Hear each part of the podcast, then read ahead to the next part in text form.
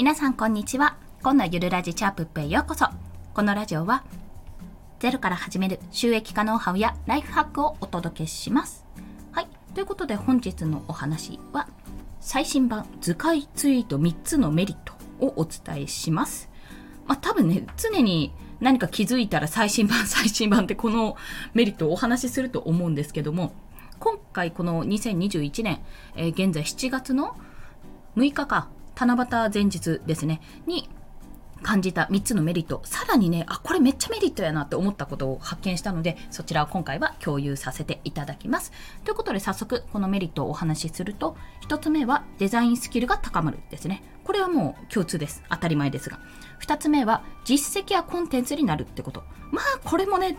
過去の放送でいろいろ言ってるんで、まあ実績やコンテンツにつながるっていうのもなんとなく想像ができると思います。最後です。ここですよ。最後は素敵な人とつながるってところ。これがね、めちゃめちゃ重要です。一つ目はデザインスキルが高まる。二つ目は実績やコンテンツになるというところ。三つ目が素敵な人とつながるというところです。一つずつ解説をしていきます。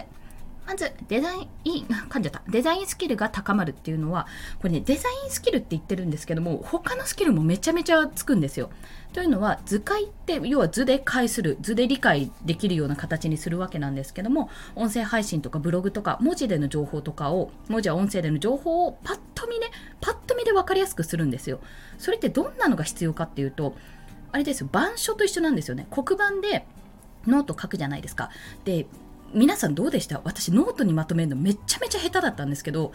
やっぱりこの理解をしてどう見たら分かりやすいかっていうノートを作るのが得意な人いたじゃないですか。あれってやっぱり理解がまず第一なんですよ。第一に話を理解してると。第二にどことどこがつながってるかっていうのをちゃんと自分の中で分かってて第三にそれを視覚化できるってことなんですね。ということはまあ理解力と要約力いやようやくまとめる力ですね。と表現力。がこれえー、と実は私これ過去の放送で今日の合わせて聞きたいに貼ってるんですが図解作成をやるだけで3つのスキルがまず身につくんです。ということはこれを続けていれば理解力要約力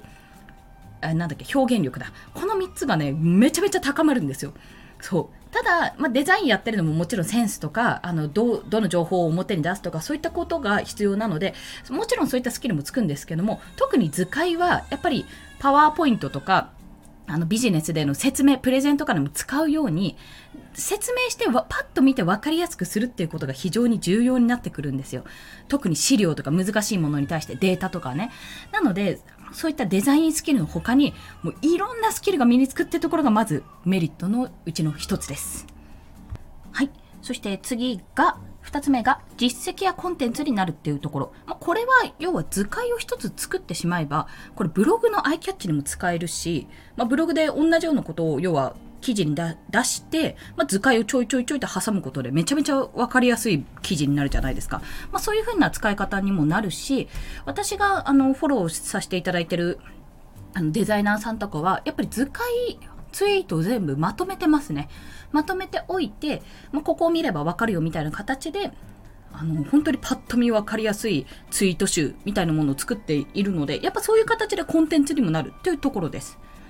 あとは、まあそういったものを作れば、要は、プレゼンの資料作りの案件っていうのが意外とね、あるんですよ。あの、クラウドソーシングとか見たときに、あ、こんなのあるんだっていうものもあったりするので、まあそういった形で自分の実績としてこういう風な図解を作ってるので、もしよろしければ資料を作成しますよ、なんて形でね、作れたりもするので、そういう意味で自分の作品として、自分の実績として、自分のコンテンツとして提出できるというか、えー見せることができるという意味でも図解ツイート、こちらメリットの一つでございます。そして最後ですね、これがめちゃめちゃ言いたかった。素敵な人とつながるってこと。これ、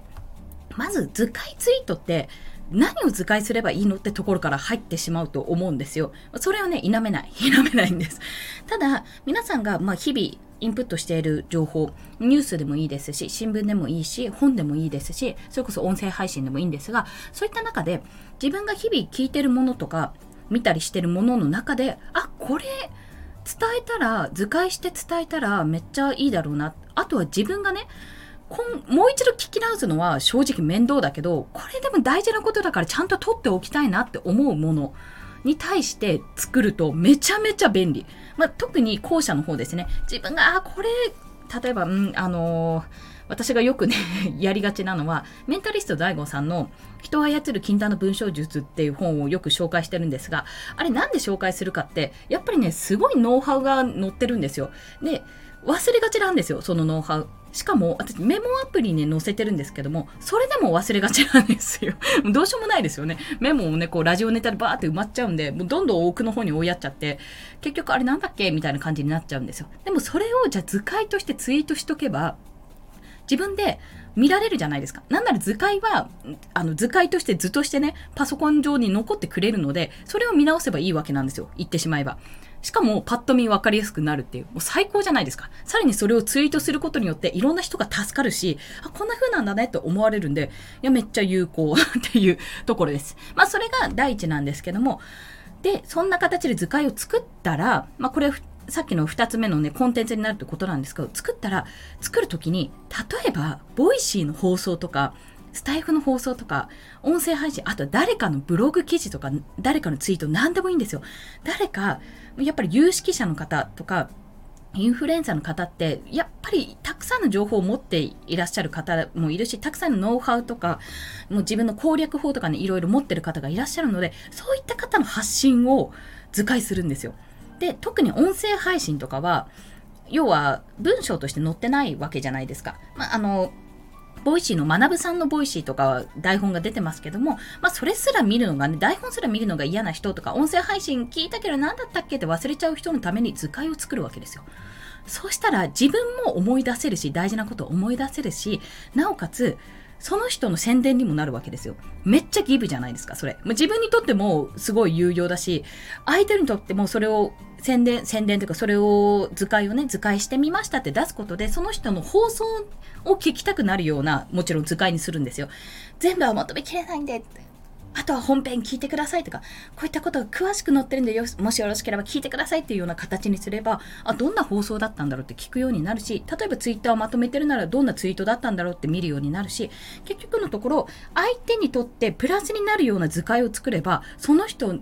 からも感謝されるっていうこと。こちらとしては、やっぱ有益な情報ありがとうございます。まとめさせていただきますって状態なんですけども、まあ、それをね、逆にの立場で自分がされたらやっぱ嬉しいし、あ、こんな風に宣伝してくれたんだ、あの、インプレッション高めてくれたんだ、ありがとうって形になるじゃないですか。それは、いわゆるボイシーの感想をツイートしてみてねっていうようなお話、コメントじゃなくてツイートしてしてみたら、まあ、それは自分もツイート、ツイッターやってたら気づくし、そうすることでその人のアカウントが回るから、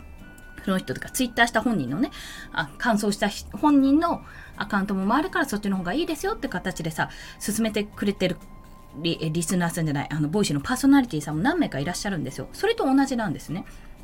さらに言うと、返報性の法則っていうのがあって、人って何かされたら、もうそれ以上にその相手に返したくなるんですよ。だからもしね、自分のその図解ツイートが、まあ、なかなかクリオクオリティが例えばね、高かったとして、うん、そんな、そんなことあるのかな？まあ、そしたら嬉しいんですけど、クオリティが高かったとして、しかも誰もまだやったことがなくて、それをした、して、しかも広めてくれたってなったら、やっぱ相手にしてみれば、ああ、なんかすごい自分の放送を広めてくれたなって気持ちになるし、そしたら相手も、あ、じゃあこの人に対して、例えば私がそういう図解を作ったら、あ、なんか、コンさんっていう人がいるんだなって、まず印象づく、印象づけることもできるし、さらに、あ、なんかあった時にこの人に頼もうとか、この人どんな人なんだろうって興味づけにもなる。そんな形で繋がれるんですよ。これが、これがあるから やった方がいいってことなんですね。で、図解も、いろんな本の図解とか、まあ、いろんな形で、それこそ音声配信の図解をされてる方もたくさんいるので、全然あの後出しかもしれないんですけどもやっぱりこううまくまとめられるかどうかっていうのは練習あるのみ実践あるのみだしすぐになんか誰かとつながれるかって言ったらそういうわけでもないけどでも少しでも可能性があるんだったらあの自分の尊敬してる方とか聞いているボイシーのパーソナリティの方の放送とかねそういったものをあこれすごく有益だなって有益だしぜひいろんな人に聞いてほしいからまとめてみようって形で、まあ、宣伝するようなのと一緒ですよね。自分の自分がアウトプット、インプットしたものをアウトプットするための一つの資料っていうかまあ作品として残すのもそうだし、それを宣伝するって意味もそうで有益情報を伝えるぞ、みんなこれすごいよって教えるためにも図解を作ると良いという。まあ、そこからもしかするとその方とあこんな風に作ってくれたんだってつながれるかもしれない。そんなお話をさせていただきました。ということで本日図解ツイート3つのメリットをお伝えしました。1つ目デザインスキル。まあそれ以外もねそれ以外のスキルが高まる。それ以外のスキルも高まるっていうお話。2つ目は実績やコンテンツにつながるっていうところ。最後が素敵な人とつながるってこと。誰どなたかのコンテンツを図解することによってここで大事なのあれですよ。コンテンツ見なくてもいいようにしちゃダメなんですよ。コンテンツをこの図解を見たらさらにコンテンツを見たくなるような図解にするっていうのがめちゃめちゃ難しいんですけどそれをやれるようにするっていうのが腕の見せ所というところでそういうことをすればいずれいつかは素敵なその方とね、つながれるかもしれないっていう、そんなお話をさせていただきました。そして今日の合わせて聞きたいは、えっと、お話をしたんですけども、図解作成で身につく3つのスキルですね。まあ、詳しくこちらでお話ししてるので、もし、あ、なんか図解興味あるなって思われた方、よろしければ、こちらの放送も合わせて聞いてみてください。ということで、本日もお聴きくださりありがとうございました。この放送いいねって思われた方、ハートボタンもしくはレビューなど書いていただけると嬉しいです。また、スタンド FM では朝昼晩と1日3放送しております。通知が飛びますので、よろしければフォローしていただけると朝昼晩と通知を飛ばさせていただきます。まあ、スタイフさん側で飛ばさせていただきますので、よろしければフォローもお願いいたします。ということでですね、まだ娘がお昼寝から起きないので、もう少し収録頑張りたいと思います。コンでした。では、また。